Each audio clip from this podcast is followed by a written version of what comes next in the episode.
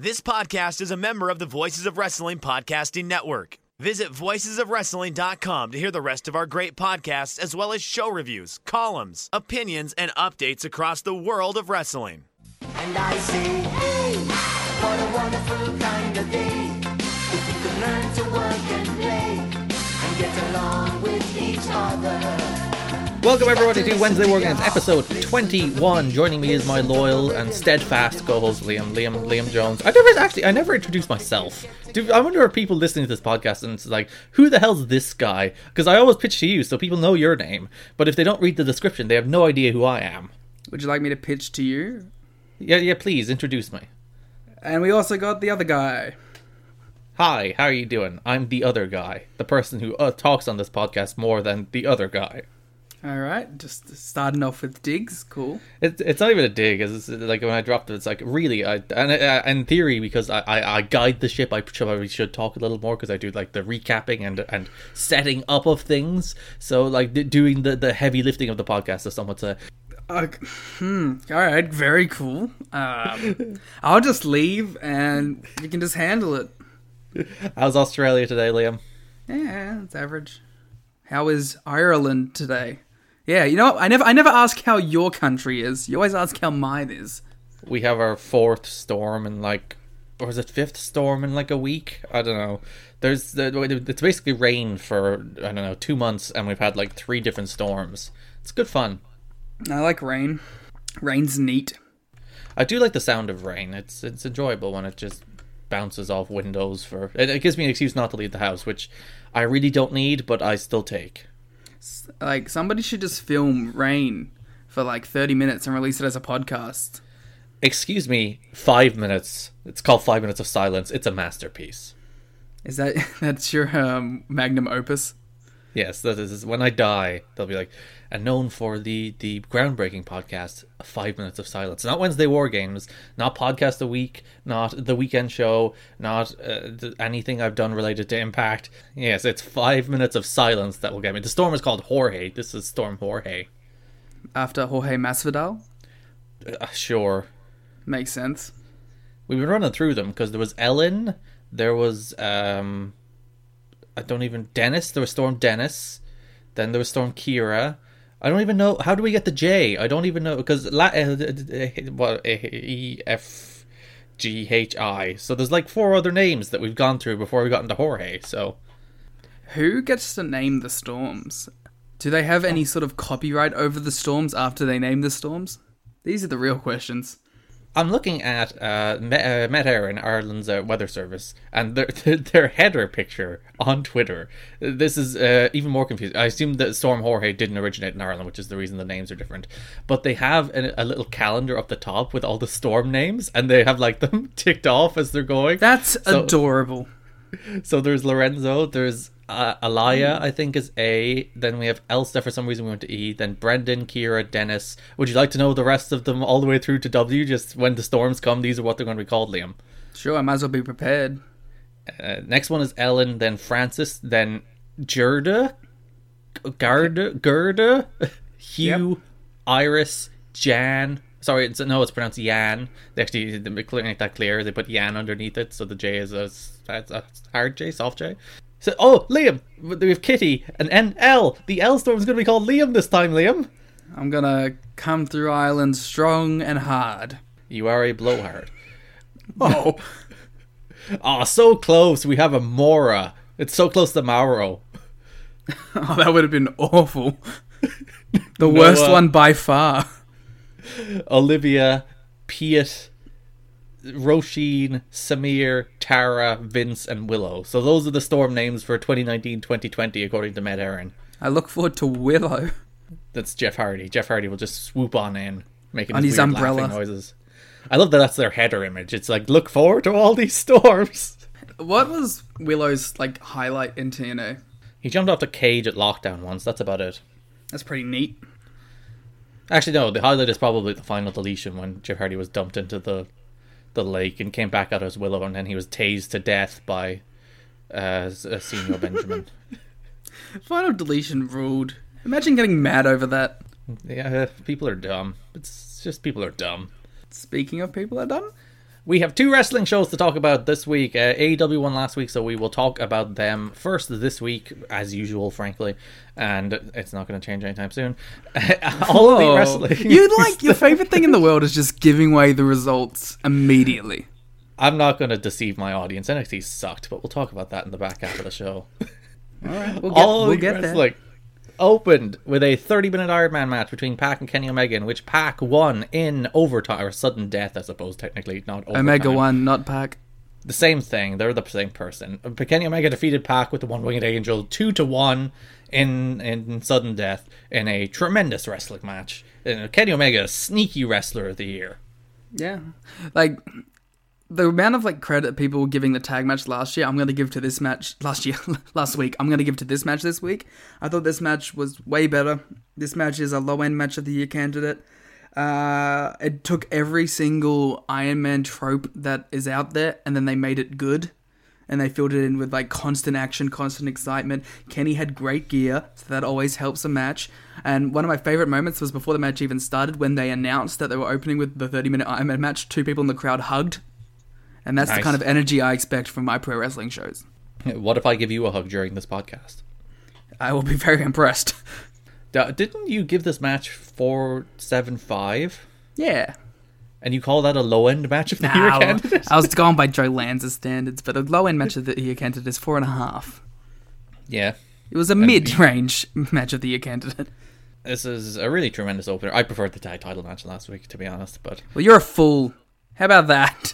I thought everything up until the DQ was just absolutely superb. And then the DQ story. ruled. What are you Uh, talking no, about? I, I- my problem isn't with the DQ. It's after. It's, the rest of the match after the DQ. I didn't think lived up to that first uh, lead up to the that DQ. was the whole point the, of that, though. yeah, but the, The when point was Pac had to cheat because he was getting outworked, and then he had to slow Kenny down, and he did that by getting the DQ. Then he took but- over control, and it was more methodical and slow paced. That was the story of the match. There's- yeah, but that's not a good story if it's boring. It was a good it story. It wasn't wasn't, boring, boring. You just have no theory as good as attention span. no, it just wasn't as good. It was. Dude, being word lying on the mat for tw- 12 minutes isn't entertaining, Liam. Come on.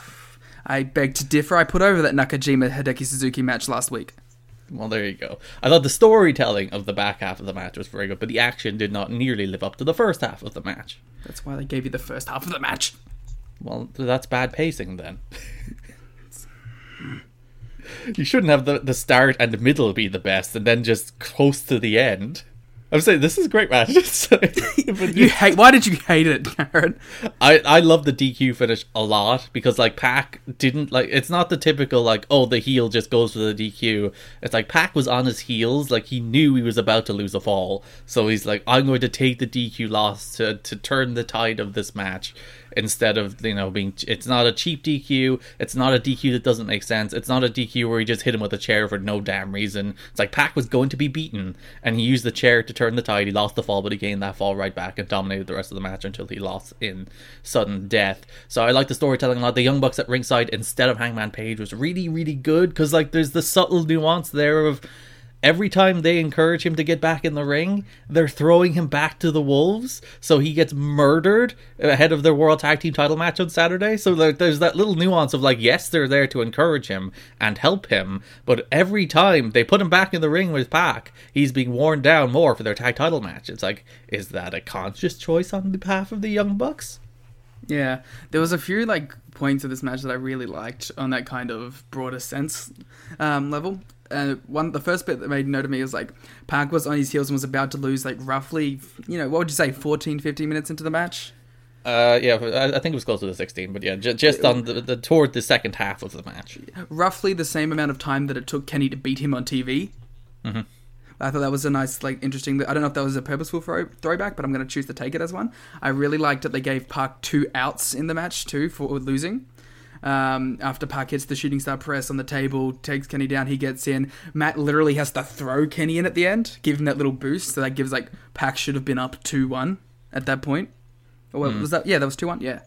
And um, I also liked at the end when they went into overtime, Pac wasn't ready while Kenny was, and Kenny managed to bum rush him before Pac had been like ready and was ready to go. So I liked that they gave him some outs and he didn't just straight up lose. I feel like you kind of have to do Kenny and Pac again after this. Yeah, but you can, now you can do it in a bigger sense. I feel you don't have to do it right, right away. That's true, and I feel like that first fall was much better than that last TV match. Oh, the t- yes, the t- like, I was disappointed by the TV match. Like this was this is the match that I always wanted from Omega and Pac. And they certainly delivered. This is this is like good wrestling, good story. Like I say, I uh, the, the back half of the match didn't do the same for me. The, the front half of the match, still a really damn good wrestling match with really interesting storytelling just mixed in, and stupid that shooting star. at The table just oh no, oh. Uh, it was it, it could have gone really badly because I feel like as soon as I saw Pac like standing on the on the turnbuckle and like taking a while to get his balance, it's like this isn't gonna go smoothly. No, no, he did. Is that him like selling it, or does he really take that long to get his balance every damn time? I don't know because like when he goes up for the drop kick, he does it quicker. Hmm. So maybe it's just him selling it, or maybe it's him selling that at that point he was like what 18, 20 minutes into the match, whatever it was. Yeah, Really good match. it's good pro wrestling. If, you're like, oh, it's an Iron Man match between Pac and Kenny Omega, I hope that's what it seems like in my head. It's what it seems like in your head. Mm-hmm. And I found it interesting. Like right after they announced like the two action figures with Kenny, they're like, "Yo, Kenny, get some new gear. Naturally, that's that's the way of wrestling. we got to make some more figures." Tony interviewed Pac after the match. Pac was ch- challenged. I get Orange Cassidy wandered out, I suppose. Pac Orange- just knocked him out. Pac was offended by Orange Cassidy's aura. I, I kind of like that. Like th- this sets up Orange Cassidy versus Pac at the pay per view, and that's kind of a match they've almost kind of been building to. I was gonna say because I feel like I've mentioned me wanting Pac versus Orange Cassidy like three or four times on the show. It's like since we've started. Uh, it's it's weird that I think it, it, it's kind of tacked on at the very end of this this pay per view cycle to, to throw it on the pay per view, which I'm very excited for that match. That match should be stupid and fun, and Pac will kill him, and Orange Cassidy will get gigantic reactions. But that's like the, there's multiple matches in which Pac and Orange Cassidy have had face offs, and every time Pac just punches him in the face and kills him, and yeah, they've actually kind of built this pay per view match under the radar. So there's there's more than just they added it the day the week of the show. It kind of feels like how we talk about AEW having the two stories per person. Like this was this was the other Pac story that we never really went full circle on. Yeah, so they will face off at, at Revolution on Saturday, and uh, uh, Orange Cassidy's going to try, as Chuck Taylor said later in the show. That's that's such a good line because it completely validates the whole Orange Cassidy character. Yeah, that's the it's best. so perfect. It's like, it's, oh yeah, he's just the dude who doesn't try. and if he did, he will probably be very good. And one day when he does, he'll be the biggest star. Lexi was outside the the locker room of the Painmaker posse. As we are all card carrying members of the Painmaker posse. Yes, the inner circle. Uh, well, I like the way like they have the inner circle name, but this is his fight crew. This is his, it's him taking the piss out of the Nightmare family. yeah. Uh, she knocked on the door. Jake Hager opened the door, looked there, standing at her, saying nothing, and she eventually gave up her attempt at an interview. I like the the shtick that he doesn't talk. he just stands there, looking dopey.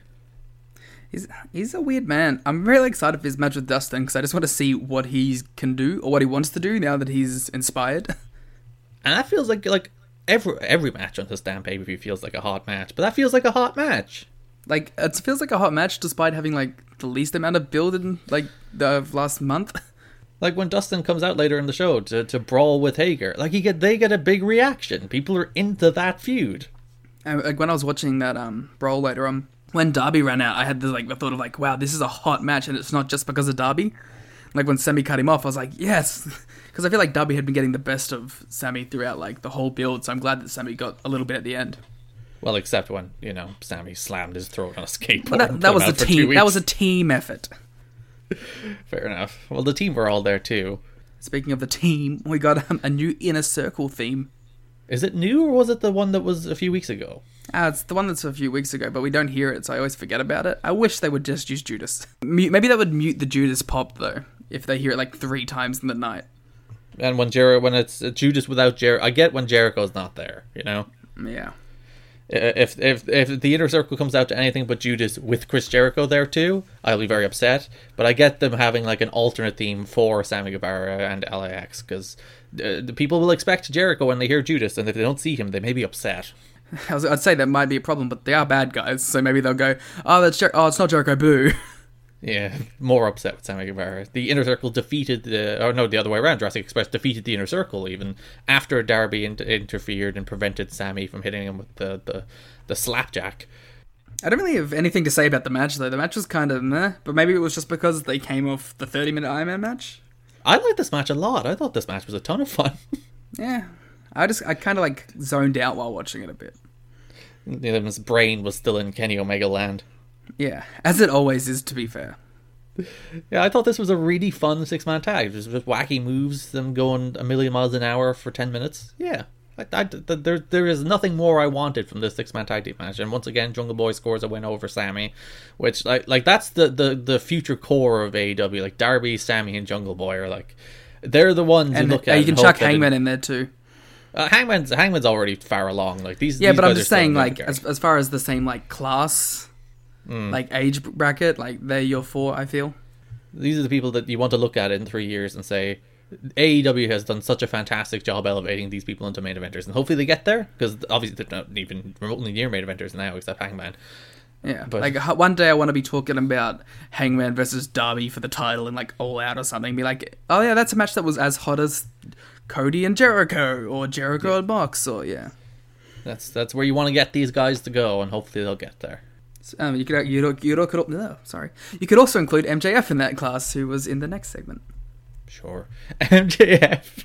Uh, Cody had a video package, which I thought was the, the, the one of the bigger mistakes on the show. I, I think one of these people needed a go home promo, probably MJF over Cody, because Cody had the big like moonsault off the cage moment last week. Uh, they, they did a video package for the feud, which is, was a good video package, but I, I think giving this three minutes to MJF to cut like a big go home promo, even if it's just backstage, you know, even if it's just a, it's just a pre tape, cutting a big go home promo on Cody, I think would have been a, more effective use of this three minutes. I, I agree, but um, we also got the countdown show right after this, so I could see them have- thinking like that kind of takes that space. But more people will watch this. That's the thing, though. Yeah, but um, I'm gonna. Wa- I haven't even watched the countdown thing yet, so I don't even know if there was a segment. I'm just assuming because it's like the second biggest feud. There was, but I haven't watched it either. We will watch it eventually, and that's all that matters. The best friends defeated the Butcher and the Blade in a perfect. I don't remember anything about this match to be honest. I don't know. I remember the Orange Cassidy and Bunny spots. That's that's all I remember from this match. Yep, I remember that as well. Yep, I remember the butcher was cool in it, How as so? I often think he is, because he's just a big dude and he beats people up, and that's really neat. You like cool mustaches, don't you? I do like cool mustaches. I like his whole look. I think I'm just like a, I'm just I want him to be world champ. I feel, but not for like wrestling ability or overness. I just like him. You just like looking at him. You want him Yeah, to, to I- see him holding the belt. I think he's very aesthetically pleasing. Yeah, I suppose. That's one reason be world Do I have a type? Is this the thing? Liam's discovering his love of bears. Oh no. How do you feel about Butcher and Blade losing to best friends? Uh, best friends are higher in the pecking order. I'm fine. I don't know. I just I, I assumed like with the way the Butcher and the Blade came in that they were going to be a I don't know bigger deal, more protected maybe. But they, uh, th- then at the same time, they have not at any stage been protected since they brought, brought in. So I'm, I don't really expect them to be best friends. And if you're to like, if you're to prior, you ask me which of these t- two teams should be prioritized, especially because one has a pay per view match and the other doesn't. The answer is best friends. You bring a valid point. I can't argue with any of that. I guess technically they don't. Orange has a, a pay per view match. The other They'll probably be out there with him though. Yeah. Uh, after the match, Tony interviewed. We had the setup, the official setup for Pac against Orange Cassidy, where Chuck said he will, in fact, try. And then Trent said, "We don't actually know if that's true or not." We'll find out. He gave him a thumbs up. Then uh, the, the most wholesome part of the show was during the break on Fight. The, the poor TNT viewers didn't get this, but where they, they, they, they did the best friends hug with Tony Schiavone. Then Orange put the glasses on Tony Schiavone, and he turned and gave the thumbs up, and it was all very wholesome and delightful. Have you seen the Trent tweet? No, I haven't. Trent tweeted with the picture of Tony Schiavone wearing Orange Cassidy's uh, shades. Go clean some teeth, dickhead, at Real Britt Baker. Oh, got her. Yeah, that's some good shit. Trent's good at tweeting sometimes. What do you mean sometimes? When he when isn't he good at tweeting? He had some weird political stuff a couple years back. Liam, we're a big time podcast now. Oh, we're going big time. This is a big time rush. Yes, sure. We, we we have two, not one Liam, but two ads on this show.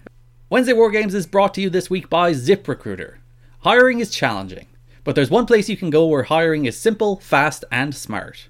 A place where growing businesses connect to qualified candidates. That place is ziprecruiter.com slash VOW. ZipRecruiter sends your job to 100 of the web's leading job sites. But they don't stop there. With their powerful matching technology, ZipRecruiter scans thousands of resumes to find people with the right experience and invite them to apply for your job. You can even add screening questions to your job listing so you can filter candidates and focus on the best ones. ZipRecruiter is so effective that 4 out of 5 employers who post on ZipRecruiter get a quality candidate within the first day. And right now, to try ZipRecruiter for free, our listeners can go to ziprecruiter.com slash VOW. That's ziprecruiter.com slash VOW. ZipRecruiter, the smartest way to hire. Do, do, do wrestling ever like advertise on job sites? They probably should. What would they ever? I mean, I'm sure they do for behind the scenes stuff, For office jobs? like not not even office stuff, but like production, social media management. If you're a wrestling company listening to this, ZipRecruiter right there for you. Yeah, And you can try for free at ziprecruiter.com slash VOW. Jim Ross being explained what a magical girl was is probably the highlight of his wrestling career. it's it, no, that wasn't even the best bit. The best bit was Taz knowing. Taz watches anime. Taz is a big old weeb. Taz loves his anime. I'm sure he does. He's basically an anime character himself. He could be. There's a guy who always like dresses in the same outfit and has color schemes. Yeah. He, he even put over orange on this show. He passed on the color orange to Orange Cassidy. By the way, his shirt isn't orange. it's white and black. Yes, it feels like a missed opportunity. One day. That'll be like the special edition. But yeah, Hikaru Shida defeated Swole, Shana, and Yuka Sakazaki in a a match. It was fine. I thought it was pretty good. They had some like weird moments to it. Like um Swole just waiting out there for 30 seconds before Shana did a dive. Like Yeah. that wasn't her fault. That was more the cameras. Like they should have taken it off of her. Yeah, that's that's bad editing. It's like it's when Yeah. someone does a move out of nowhere and like they film them the whole time. It's like no, stay on the person that's taking the move out of nowhere. Yeah. I didn't expect Shida to win this. Uh, well, she does. I think been the most pushed of the people in this match. Yeah, but Big Swole got the confrontation last week. Do you think uh, Kris Statlander obviously has the flu? She pulled out of a, a bar wrestling show this week. Do you think she was meant to have some kind of number one contenders match this week, and they kind of just announced her as number one contender to get her through to Saturday without her having to wrestle here? Uh, maybe. Uh, I suppose that's like one of the, the benefits of having the ranking system. Like, if something like that happens, you can just be like, well, she was number one. It's fine. I suppose. But I would have liked to have seen a Big Swole Kris Statlander match, though. Yeah, it's a little weird that they seem to set up Swollen Statlander as the number one and two contenders, and then just like, ah, Statlander's getting the title shot. Maybe that'll be a point of contention for Big Swole in the future. She, she is getting over. She well, she's always been over because they did that tremendous feature on her on, on Dark, which is really, really, really good. I was actually I was watching this show and uh, it was one of the, it was the first time I was like, man, in the time from where they started to now, they've really managed to get most of their mid card over. Yeah, Like to the point where like music hits, there's a reaction. Because at the start, like understandably so, that wasn't the case. and the, the, particularly noticed that this week with Jurassic Express. It's like, But they've always they've always got a good reaction though, because people loved the Luchasaurus stuff. they're like when their music hits, it's just like, oh, well, it's not just like responding to Luchasaurus doing flips. It's like, oh, like this this trio is like just super over. And whenever Dustin's music hits a minute into the song, they realize it too. Dustin, yeah, Dustin. I think Shida's music has the same problem. It has a very long intro before it actually gets to her theme and Well, entrance. what the key would be, they need to have a, an edit for when they do run-ins. Hmm. But yeah, Dustin's in particular. That's like, oh, Dustin Rhodes. Yeah, I like him. the problem is it starts so quiet, so you can't even tell that music's playing. You just hear something in the hmm. background. You're like, "What's that?" Then it's like, "Oh, it's Dustin." Then he gets a great reaction. the Dark Order announced that they're facing Scorpio Sky and Kazarian at Revolution, and then Daniels will become. Obsolete. He'll fade away and classify himself as obsolete. obsolete. So if if it's not Matt Hardy at this point, come on. Well, It's going to be Marty. That's that's, that's, the big That would be that would be such a massive swerve if they somehow got Marty to come and do it after all this. But yeah, there's a lot of teasing that it'll be Matt Hardy. Well, we know one person who it's not going to be now. Who? Lance Archer. That's the that's the ultimate swerve. I'm telling you, Liam. That's why they the swerve is they announce him for TV. Yeah, the swerve is that they they make you think it's not going to be him by announcing him for TV, and then it turns out to be him. well, I hope it isn't him because I much prefer him as like a lone ranger. But then you know what the thing is? I think What? it's very weird bringing Lance Archer in if you're going to bring Brodie Lee in because I feel like they would occupy the same kind of space. You can have two tall people, Liam. It's fine. Yeah, but like two tall, unaffiliated monsters is kind of what I wanted for now. Like he's kind of taken that space. I feel. Just make one a babyface and one a heel, and you're fine. All right, fine. Staunch defender of the Murder Hawk over here. Yeah, I've always been a big Lance Hoyt guy, but all the way back to Hoytomania and his tag team with Kid Cash. To be fair, he does have a really cool jacket now. He does, and he has a, mo- a red hope mohawk, which is pretty objectively cool. I hope he gets his dumb butt rock theme with him still. Everybody dies. That shit rules. Jim Ross interviewed the Young Bucks, Kenny Omega, and Hangman Page, and God, I love this story. The This story's so good. So good. And we finally get the Bucks showing some like dickish tendencies. the layers of just like passive aggressiveness and and false kindness and niceties that are really just people hiding their true feelings. And if and it finally starts to crumble. It finally starts to break. Yeah, the veneer just drops, and Matt and Nick is just like, "You were a jobber in Ring of Honor. We made your career. It's We like, brought you into the! Bullet Club. We put you on our show. And my, actually, an underrated line from this that I'm not seeing a lot of talk about is um, Page talking about how this title is like the highlight of his career, and the Bucks are trying to immediately take it away from him. Yeah, It's like that. That, that was like a moment of like actually cutting deep. I was like, damn, that's real.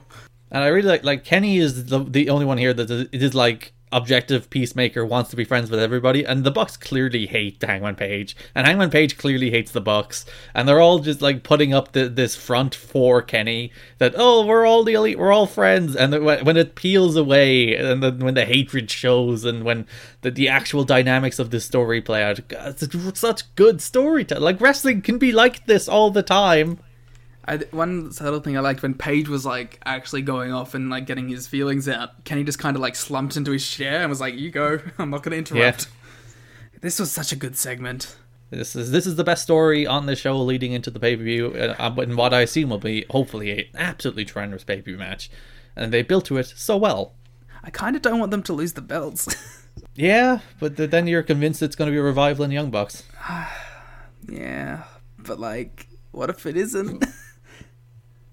but then I'm also kind of convinced that it's going to be Page and Omega. So So you kind of have to do the title change to yeah. put all that in motion. Also, probably not be the best thing for the Bucks to not get the belts again. Again, yes. So, oh well, we'll see at Revolution. It'll be a great match though. Yeah, we'll do a full Revolution preview at the very end of the show. Lance Archer debuts next week before our, our main event weigh in between John Moxley and Chris Jericho, in which I, I thought that they did the stalling bit too long. It's like, all right, get to the. I know you have 12 minutes left in the show or whatever, but do get to it eventually. And they did get to it, and then they did a headbutt. Jericho started bleeding, and they had a big wild brawl that. Which is now the AEW Classic, where it's like all the a bunch of the pay per view matches go out, have a brawl, everyone fights before Music Jericho hits, got get the pop. Yep, and the fight into the crowd, and then do it again with Darby and and Sammy, and then break a skateboard over Darby's head. And the goddamn. Dippin' Dots. And the goddamn Dippin' Dots. If JR had the same passion for this television show as he had for the Dippin' Dots, everything would be fine. I wonder if he's got a side deal with the Dippin' Dots. Like, he obviously has a side deal to pimp his website because he tried to do it like three times on this show. Oh, Jim, getting his shit in. Jericho hit the, the pendulum paradigm shift. I I always think it's called pendulum shift. Maybe because that's a better name. Because it's a pendulum and he drops on his head. Anyway, Jericho hit the paradigm shift onto the scale after they weighed in. Well, Jericho never weighed in. Yeah, but yeah, so we will never know how much Jericho weighs. I really was hoping he was going to weigh in with the belt on his shoulder. So, so it would be like 340 pounds. yeah, I was like, that'd be a great bit. And yeah, Inner Circle stands tall heading into the pay per view. And uh, all of them except LAX have pay per view matches this time. So Ah, well, they got one last time. You can't have a pay per view match every t- three months. that would be too much to ask. Yeah. Before we go to NXT, we are we have a second sponsor for this week's show. Two sponsors, as we said, Big Time Podcast. Garrett, if you were to guess on average how many days people in the US have to wait to see a doctor, what would you say? Well, I could probably go see my doctor this afternoon, so hopefully not more than one. I could also see mine this afternoon. But the Americans? The Americans have to wait around 29 days to see a doctor in major US cities. If you're dealing with a condition like erectile dysfunction, you want treatment ASAP. That's why our friends at Roman have spent years building a digital platform that can connect you with a doctor licensed in your state, all from the comfort of your home. Roman makes it convenient to get the treatment you need on your schedule. Just grab your phone or computer, complete a free online visit, and you'll hear back from a US licensed physician within 24 hours. And if a doctor decides that treatment is right for you, Roman's Pharmacy can ship your medication to you with free two day shipping. You also get free unlimited follow ups with your doctor anytime you have questions or want to adjust your treatment plan. With Roman, there are no commitments and you can cancel anytime. So if you're struggling with ED, go to getroman.com slash VOW for a free online visit and free two day shipping. That's getroman.com slash VOW for a free online visit and free two day shipping. That brings us to WWE NXT. Liam, I hated this show. It was real boring, huh? I just like there's this show sucks. It just sucks. There's nothing happening. There's no purpose. There's no direction. There's no urgency. There's no energy. Nobody is over. None of the stories are connecting. And the wrestling is all just there. And some of it's good. Some of it's better than others. But most of it's just fine. And this is a wrestling show that just. Ah, it sucks, Liam. This wrestling show is a soulless, empty pit of misery. I was watching Grimes versus Dijakovic and I just was like, these shows aren't even in the same league as each other.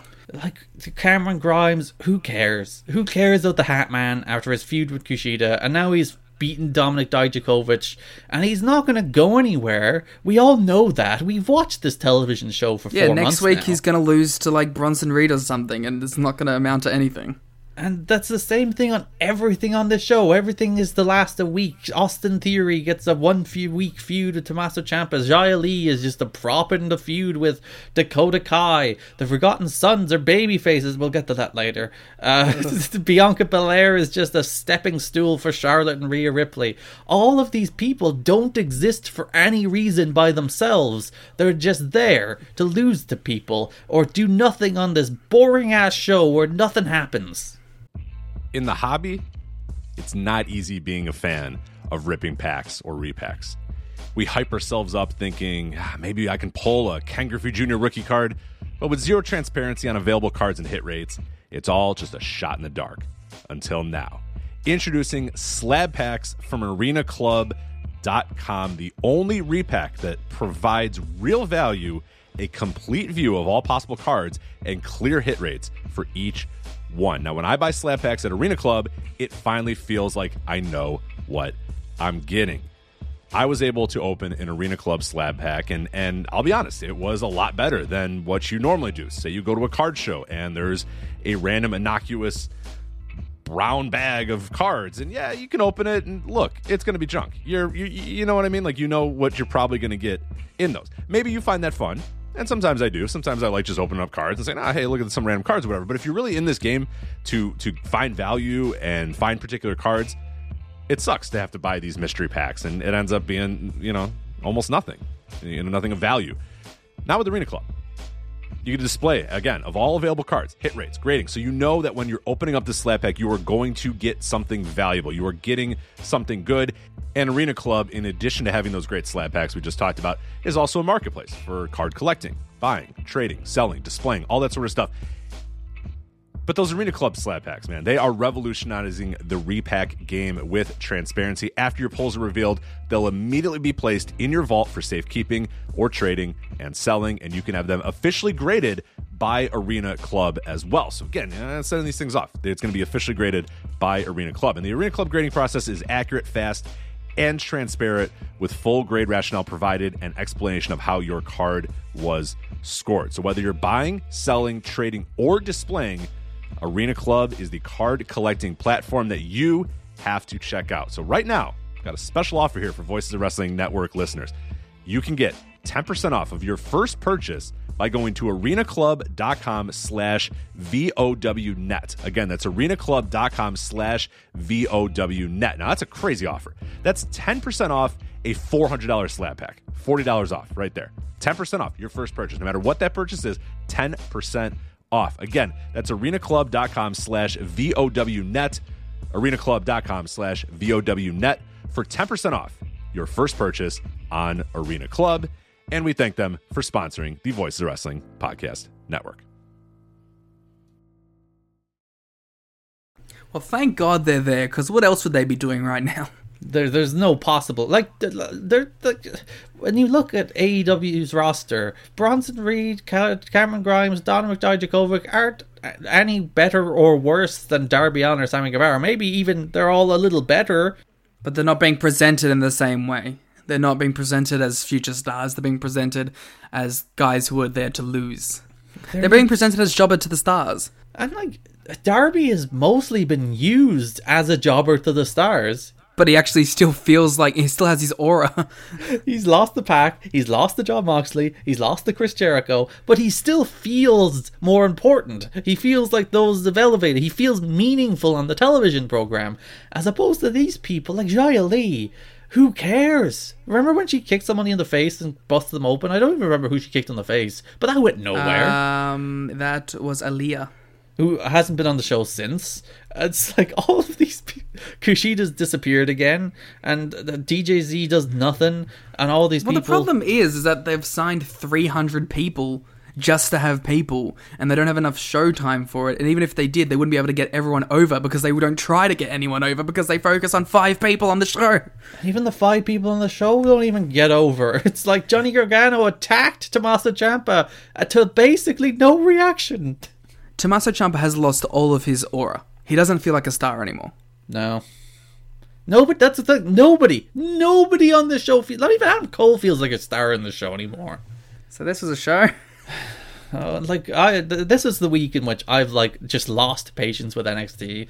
I'm like, what are you doing? This show is it's not even remotely near the show it used to be. At least it used to be like boring but logical stories where people got elevated and built up and built the great takeover payoffs. Now it's just like it's soulless and empty and meandering, and it's just two hours for the sake of filling two hours. Yeah. Who who cares? The problem is who cares? How could you care about any of these people? You can't. You don't like. There's no reason to. There's no. There's no real stories. All the stories are. I attacked you. We're gonna wrestle next week, and then we may might wrestle the week after that. That's the extent of the stories. There's no like name the best promo on NXT since the show debuted on frickin' uh, uh, USA. I was gonna say the only thing that was like made me want I wanted to invest in on this show was Bianca, and then she loses because she's like a footnote in a feud for two other people. The only person on the show, the only person that has some amount of positive momentum is Bianca Belair, and yeah, she's she's secondary to, to the main event title feud. Uh, yeah, Hatman won after distraction from pervert goth. Oh. and this like the match was fine. They had a perfectly decent little match, but who cares? And who cares about Damian Priest against Dijakovic? And who cares about Damian Priest against uh, Keith? Are they gonna do a three way feud? God forbid. If they do, Uh, I'll- no, they're I'll- gonna chuck Killian Dain in there, and it's gonna be a four way. Oh, why does ever? Why does anything exist? Uh, Killian Dain's another one of these people on this show who's constantly doing something, but never doing something meaningful. And the I'm like, problem is he also stinks, and I don't want to see him on my TV. well, remember, remember. I don't even remember his old name. Big, Big Damo. Damo. Remember Big Remember Big Damo versus Shinsuke Nakamura? I was at that show, Liam. That match ruled. Yeah. God damn Hey, NXT. you know, furthermore, remember Shinsuke Nakamura, but That's a different show altogether. Yep, so Finn Balor. Finn Balor, uh, yeah. uh, Actually, no, there's something else I want to give out about first. William Regal announces that at NXT Takeover Tampa there will be a number one contenders ladder match for the it's a women's number one contenders match, and I'm like, why? They always do this. It's like, why is it a ladder match? Why are you just doing a ladder match for the sake of doing a ladder match? It's like, oh, that's what WWE does. We'd throw the ladder match on WrestleMania, or we'll throw the ladder match on a it's, the, it's the spiritual successor to the Money in the Bank ladder match. Then that became the IC title ladder match for a couple of years, and now it's the NXT Women's Number One Contendership ladder match, obviously. It's just they have to do a ladder match for the sake of doing a ladder match. God forbid make the ladder match meaningful or make it like a part of a story or a payoff to something. They're just going to do a ladder match. Yeah. What was like the last ladder match in WWE that was a ladder match not because of we need to do a ladder match on this show and it was just oh it made sense. Shawn Michaels and Chris Jericho. Yeah. That's the last one that I can think of. There was the Nash. Uh, no, that was a TLC. No, the Survivor Series. When was the Nash sledgehammer on a pole ladder match? I think was that like an Extreme Rules maybe? so that might that might have been technically one, but th- does that really count? It's it's also a get the the sledgehammer on a fucking thing. Like who cares? It's also a, Triple H against Kevin Nash ladder match. So that's I, not am exactly gonna what. I'm gonna give it to Shawn and Jericho. Which was what 2009, 2008. Yeah. When was that? When was that match? I think it might have been early 09. For the love of no mercy. So it would have been Over a decade ago. Because yeah, all of these ladder matches have just become at TLC. We'll do a ladder match, or at Money in the Bank, we'll do a ladder match. It's never we'll do a ladder match because we feel like it makes sense to do a ladder match. what you mean NXT War Games? Let's do the War Games. WWE Hell in a Cell. Let's do the Hell in a Cell. It's so stupid. It's just um, it's why is it why care about anything? It's just happening because the branding dictates it happens, not the story. And like you wouldn't mind if they built the stories to these these these gimmick pay per views. Like they know they have Hell in a Cell coming up. They know they have like Money in the Bank or TLC coming up, and they never build stories that make sense to do Hell in a Cell or TLC. It's just like whatever the main event stories happen to be during that period happen to then become Hell in a Cell and TLC matches, or in this case, pointless number one contenders ladder matches. Gotta live by the brand. Gotta die by the brand.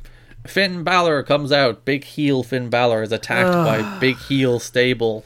Why? Like I get, I get what they're doing. This is probably going to be the NXT Takeover Dublin main event where Finn Balor will be a big baby face, but Finn Balor is the top heel. Uh, well, maybe second heel after freaking Adam Cole. Second top, the second heel on the show. And he's just feuding with the big heel stable from NXT UK, and I'm like, why? Well, I think this is his face turn because I think it's gonna be Cole and Balor at Takeover, whatever. Tampa. he's going to have the Cole match to take over Tampa, and then two weeks later he's going to have the Walter match to take over Dublin. Yeah. Do it, cowards. Sure. I hate Balor's promos. They're so cringy. All the promos on the show are bad. But like his ones are extra cringy 'cause they're like covered in a layer of smark. Mm. And it's just it's gross. It's again, he's not there to actually say anything. He's like, I conquered Mexico. I conquered the NXT title and the IC title. I'm like. He's not a moves guy. He's not a stooge. I hate everything. I hate this show. Like, uh, I hated this episode of NXT. Like, with it's just, I hated it. Why? The best Why? part of, like the the best part about this segment was Imperium coming out, and then like it wasn't even as good as it could have been because Walter wasn't even there. yeah. I liked uh, Marcel Barthel's like running counter deal. Yeah, that ruled when he cut him off and they sick. finally got the better of him. Hopefully they do like a Marcel versus Balor match or something. That'd be sick. Would it though? I mean, yeah, because NXT can have a good three and three quarter star match in the middle of a card, but that's about it. Can they though? They've done it a couple times. I've lost all faith after watching this episode of television, which is like the most boring, dry, pointless two hours of television I've watched in a long while. This is like the next bit is like my least favorite bit of the entire show too. Yeah, because it was so this one. nothing and boring and nothing. Mia Yim wrestles Xia Li. Xia Li won after distraction from Dakota Kai. Dakota Kai is a steel cage match against Tegan Nox next week. Why is she already moving on to a new program with Mia Yim? Well, it's an old program. Could they not have waited a week until they finally blew off the Dakota Kai and Tegan Nox thing for good? Uh, until they moved on to, to, to like, like, why are you already moving on when you still have I- the blow off next week? I also don't like that Dakota Kai is just transitioning into generic mean girl. yeah, Like that, she was so much better when she was like actual scorn woman who had a reason for her being mad, and now she's just I'm mean for the sake of being mean. I also hate heaters. I, I, I, that that's a role on a television show, a wrestling television show. I never ever like. Unless it's Mel. Well, Raquel Gonzalez is no Mel. That's true. Bring back Mel. Actually, no, isn't Mel's now the heater for fucking Luther? That's true. Big dark feud between Luther and Jimmy Havoc. I I want them to like finish that in a death match, but like a real death match He's just full on ex- dark. exploding barbed wire and glass. Yes. And Mel comes in and she like it should be Mel versus Jimmy Havoc instead, That's true. and Mel should go over. Like this was another example of Xia Li beat Mia Yim, but, but Xia Li's like a total prop at this. That like no one cares about Xia Li, She's not even and, a heel. Why is she getting this win like this? And she's going nowhere. And she just beats Mia Yim after a distraction, after which was basically the same finish as the first match on this show. So we had two like interference distraction finishes in a row. Mm-hmm. After the match, Raquel beats them both up, but who? Oh God, Velveteen Dream is next. He had a nice hat. Velveteen Dream wants Roderick Strong in a cage match next week. Apparently, they're putting every match in a steel cage, a very novel concept. I'm down for that to be my lock of the week. How dare you? You like that? You like that? No, you, uh, you like that? That was good. Austin Theory was defeated by Tommaso Ciampa in a perfectly good little match. You know what's funny after this match? They're just like, wow, Austin Theory, he went great. Wow, what a future star. I was like, what are you talking about? he just got beaten by Ciampa. It wasn't the story at all. Jumper just ate him up. That's that's that's my problem with a lot of NXT, and I'm gonna get into this a lot more. Nothing in- feels genuine. Yeah, in the Forgotten Sons match, I'll talk about this a lot more. But like, they they don't do the work. They just like this is what the words you're supposed to think, not what the story we've told, or not what the the, the actual content you, you the, not the message you should get out of the actual content. This is just we're gonna go straight to the end. Don't think about it. Don't worry about it. Don't think about the steps along the way. Oh, Austin Theory, what an effort against Tommaso Ciampa. No, he was run through and beaten in in 12 minutes or whatever in a perfectly fine, but not even remotely near star making match. Like the reason Darby got over losing to Pac, Jon Moxley, and Chris Jericho is all three of those matches were tremen- tremendous. And Darby looked tremendous in all three of those matches.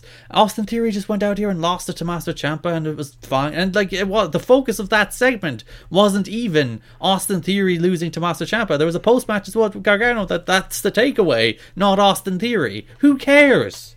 It's a stupid feud, and I can't believe it's been going for like three years now.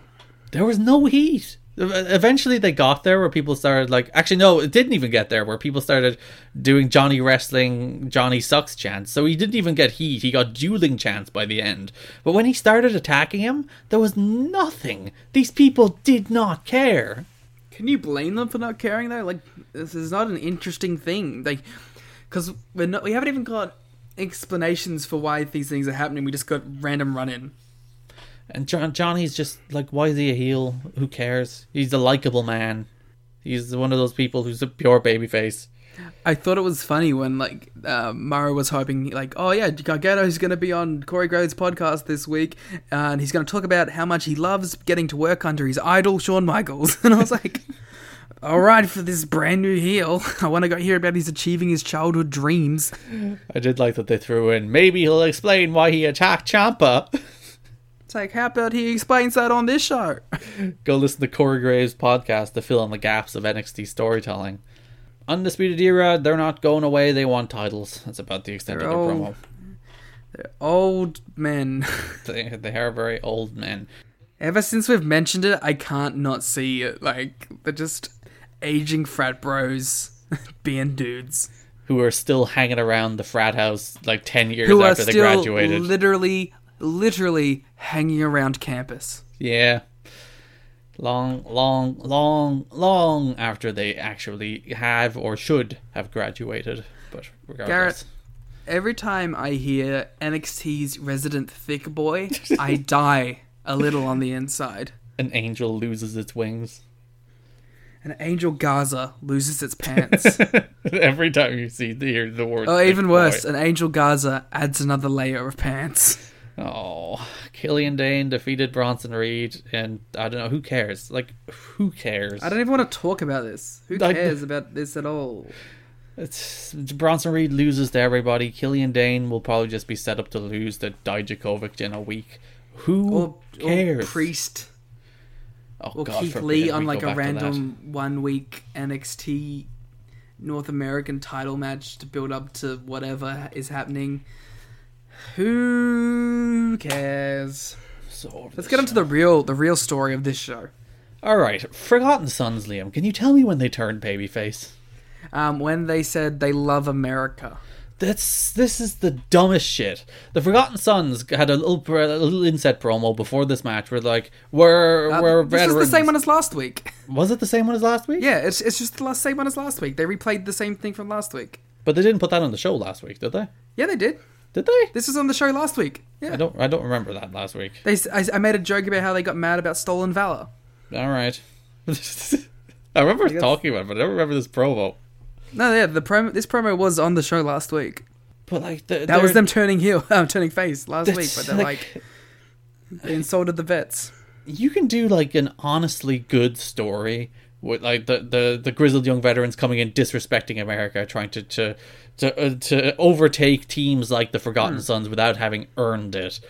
But they didn't do that. They had them do one promo in which they're baby faces now. Then they did a match in which the crowd did not treat them as baby faces because they had nothing to tell them that these people are baby faces. They've been the pointless heel team for their entire NXT run, lower card heel team that loses all the times. So when they turn babyface, without you ever showing to that crowd that they've turned babyface, why? Why should anybody care about the Forgotten Sons? Because America, baby. And it was a two segment match for a feud that didn't deserve one. And the Grizzled Young Veterans were worse off from this. The Forgotten Sons were worse off from this. Like you could tell a good story about the like do that. It's there. Just tell the story. God, I hate this show. I feel like this story to work well needs some sort of slice of n- a nuance or anything. And the whole time we have Nigel going, "Well, it's actually okay that they made fun of them," and it's like, and then you have um, Beth screaming about how that's not fair at all, and it's like, can we not like approach this subject with any sort of like subtlety? Like it has to be completely rammed into our faces. That's not the way of the show, Liam. The show is loud. It's consistent. It just bashes you over the head without letting you breathe.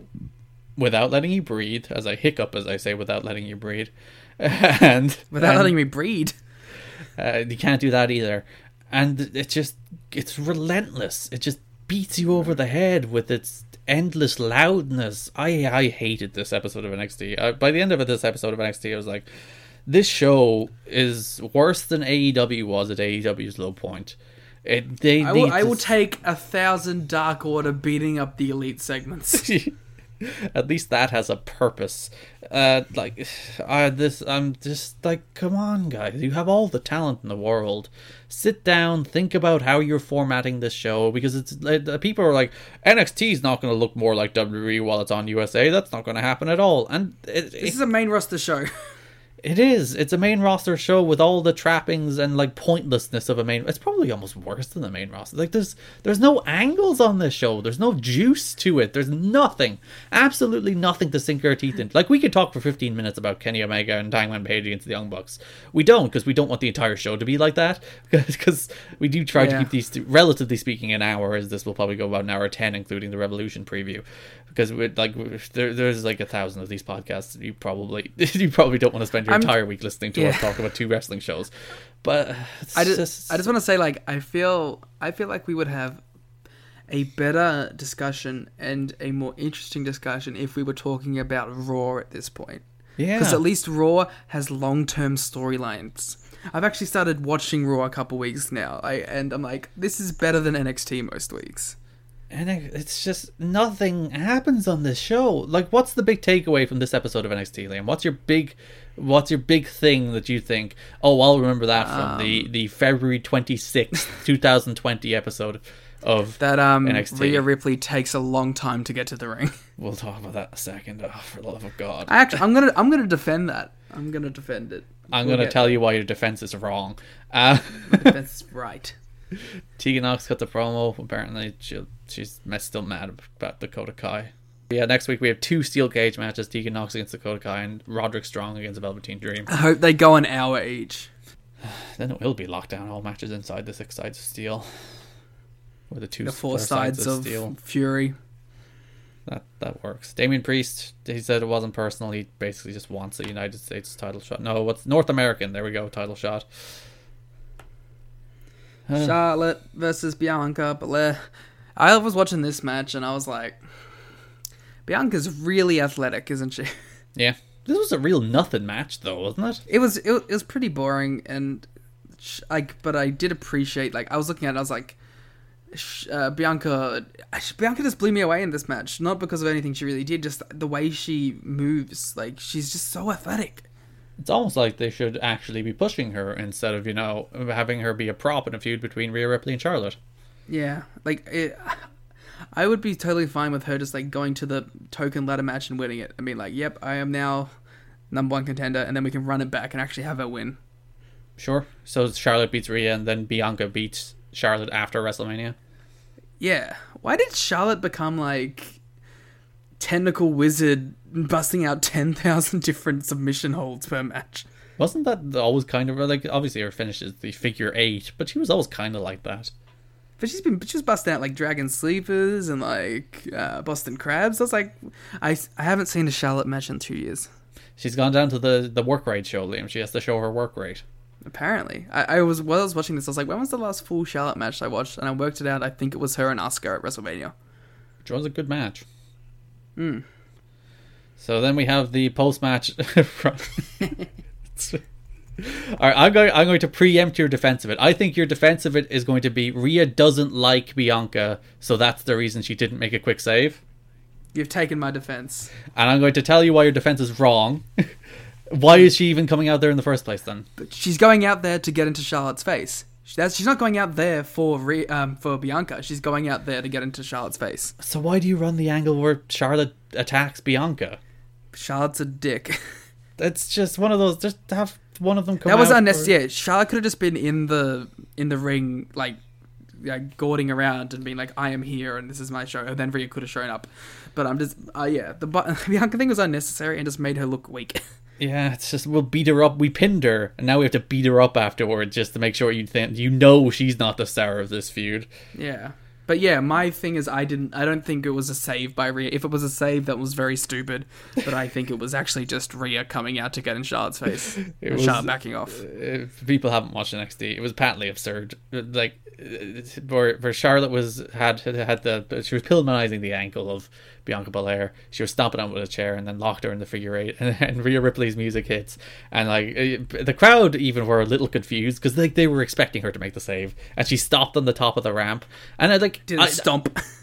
Uh, again, I, I, I, I'd agree with you if if there was some amount of nuance to it. If she stopped at the top of the ramp and they actually made it clear that she just she just wasn't saving Bianca, you know, if that's the actually the thing they did instead of her doing her entrance, which is just stupid. It's her brutality.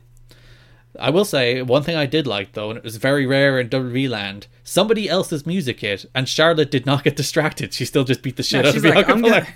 She's like, shit. No, I'm gonna. I'm gonna fuck her up. Don't worry about this. And eh, if anything, she hurried up. She did the thing you would actually do if so you thought somebody was going to come and stop you. That you actually started doing it faster instead it of just not so at all.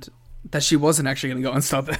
Yeah, uh, which I do appreciate because that the the worst the worst offender of that was the Money in the Bank match last year, where Ali was standing on top of the ladder, staring at the briefcase, and Brock's music hit, and in like the 15 seconds it took Brock to do his entrance, Ali could have grabbed the case at any time.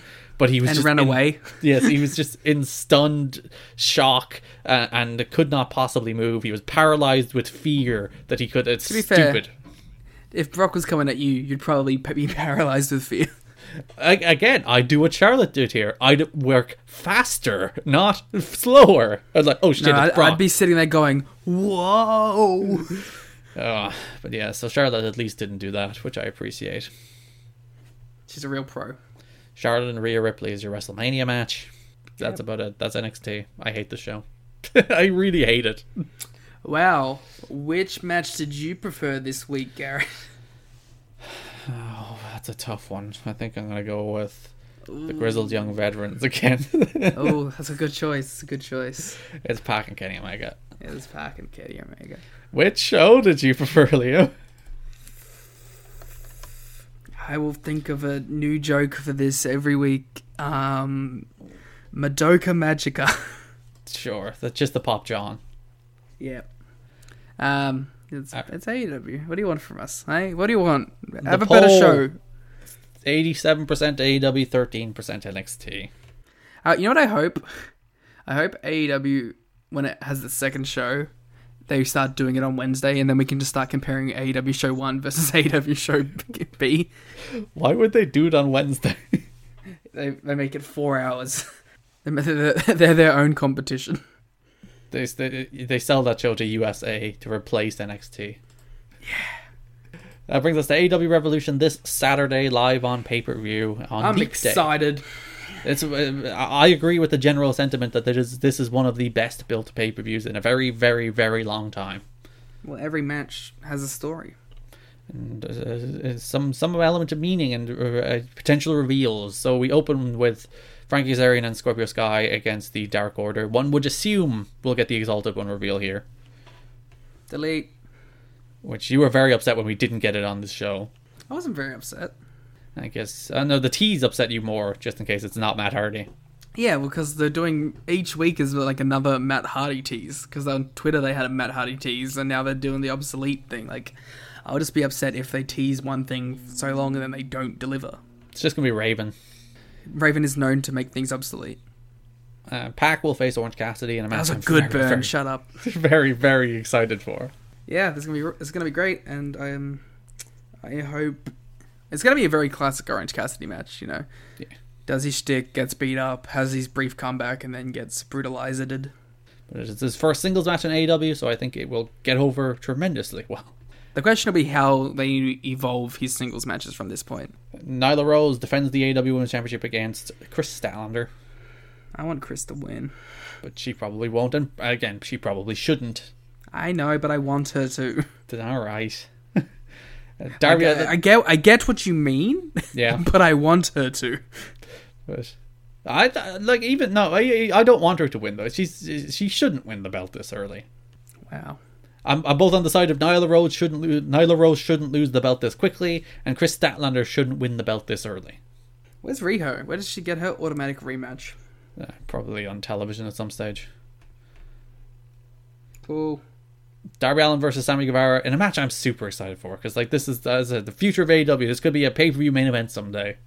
Yeah, I think this will be one of those matches that we look back on and go, "Ah, that was their first match." This is the beginning of the the second era of AEW. Yeah, it's good stuff. Um, I really like. I think Sammy's been so good. Like, Sammy was something that I was like eh, on at the start of AEW. I think he's had the biggest turnaround for me personally.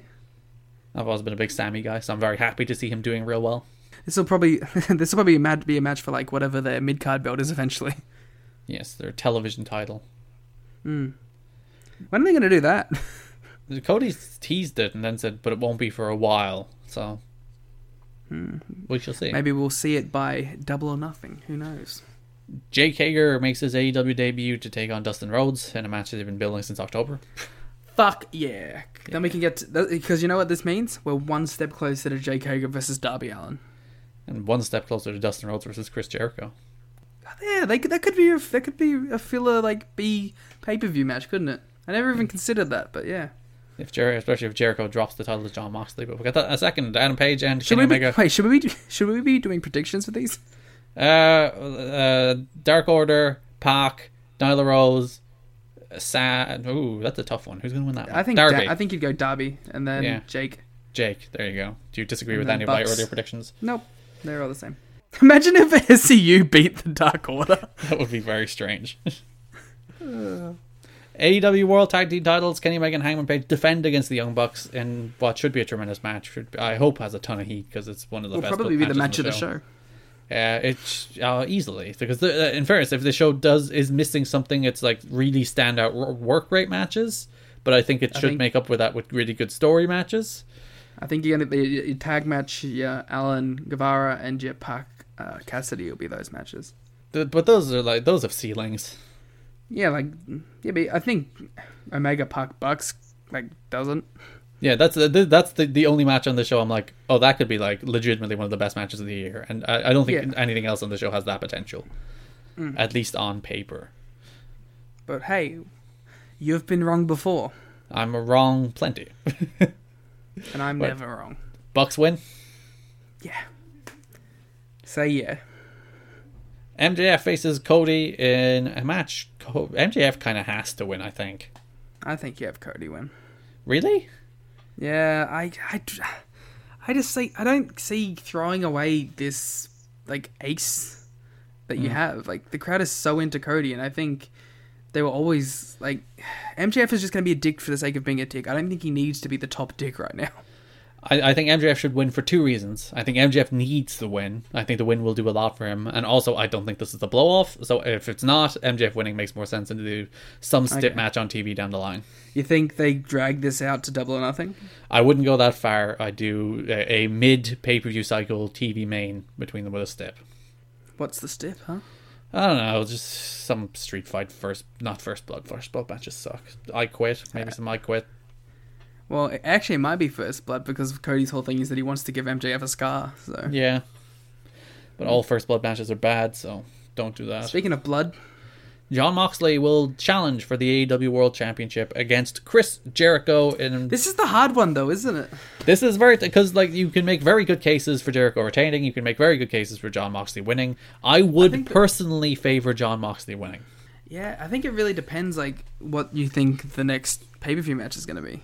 Yeah, Because like, who- I really don't know who they're going to put against either Jericho or Mox, or unless they drag it out until double or nothing. Unless let's do a rematch. Yeah, because I think Hangman Page against Kenny Omega is the mm-hmm. double or nothing match. To which I think Yeah. they might do Pac against unless. They're, they're going to blow that off and do Kenny and Jericho double or nothing because Kenny did beat Pac. Yeah, the, I think the only if Jericho wins, like Jericho's only winning if he's dropping it to Kenny, is what Yeah. I feel. And Mox, if Mox is winning, then Kenny's not getting the title match, and he'll probably face Hangman. or Pac, Mox and Pac. Mox and Pac could work. Um, remember Brodie Lee will probably come in at some point. Yeah, Lance Archer. Bro, yeah, yeah, you got Brodie Lee Pac, you got Archer, Darby, something. You got stuff. Oh, Archer Darby in like some sort of plunder match. It would kill him. The Darby would die. Yes, he would. Um, yeah, this this is what's really interesting about Dynamite. I really don't have a clue as what their next title feud's gonna be. yeah. So uh, make your official prediction: Mox or Jericho. I'm going I'll go with Jericho. Ooh. I did it for the the discourse. And that is our show. You can follow me on Twitter at Garrick G A O R E T T K I D N A B Y. You can follow Liam at Larrikin L A R R I K N. You can follow the pun. Sorry, I was gonna pimp your YouTube because you did a great DMC three review. Oh, you're, yes, I'm, I'm reviewing Devil May Cry games purely for Liam and also other people that watch them. You're allowed to watch it. Just search, search Garrett Kidney. Search my name into YouTube. You'll find it. A lot of good content. Yes, I'm. Uh, I'm. I'm probably reviewing Oddmar today or tomorrow. What a game! That's a great game. Ooh. I don't know what it is. Neither did I. I bought it on a whim, and I'm like, this game rules. Nice. You can follow the podcast on Twitter at WarGamesPod, where you can vote in the poll, where like people did this week, and 87% go. Was it 87? I think it was 87%. I said it earlier. Regardless, 80 uh, preferred. Yeah, 87% preferred all the wrestling this week. So you can vote in that poll if you follow us on Twitter. And if you would like more elite coverage in your podcast feeds, you can listen to everything elite. If you would like more television show and WWE coverage in your uh, podcasting feeds, you can listen to Shake Them Ropes. Thanks for listening, and bye bye. Go meet us in our Discord. We make Mel puns. Bye.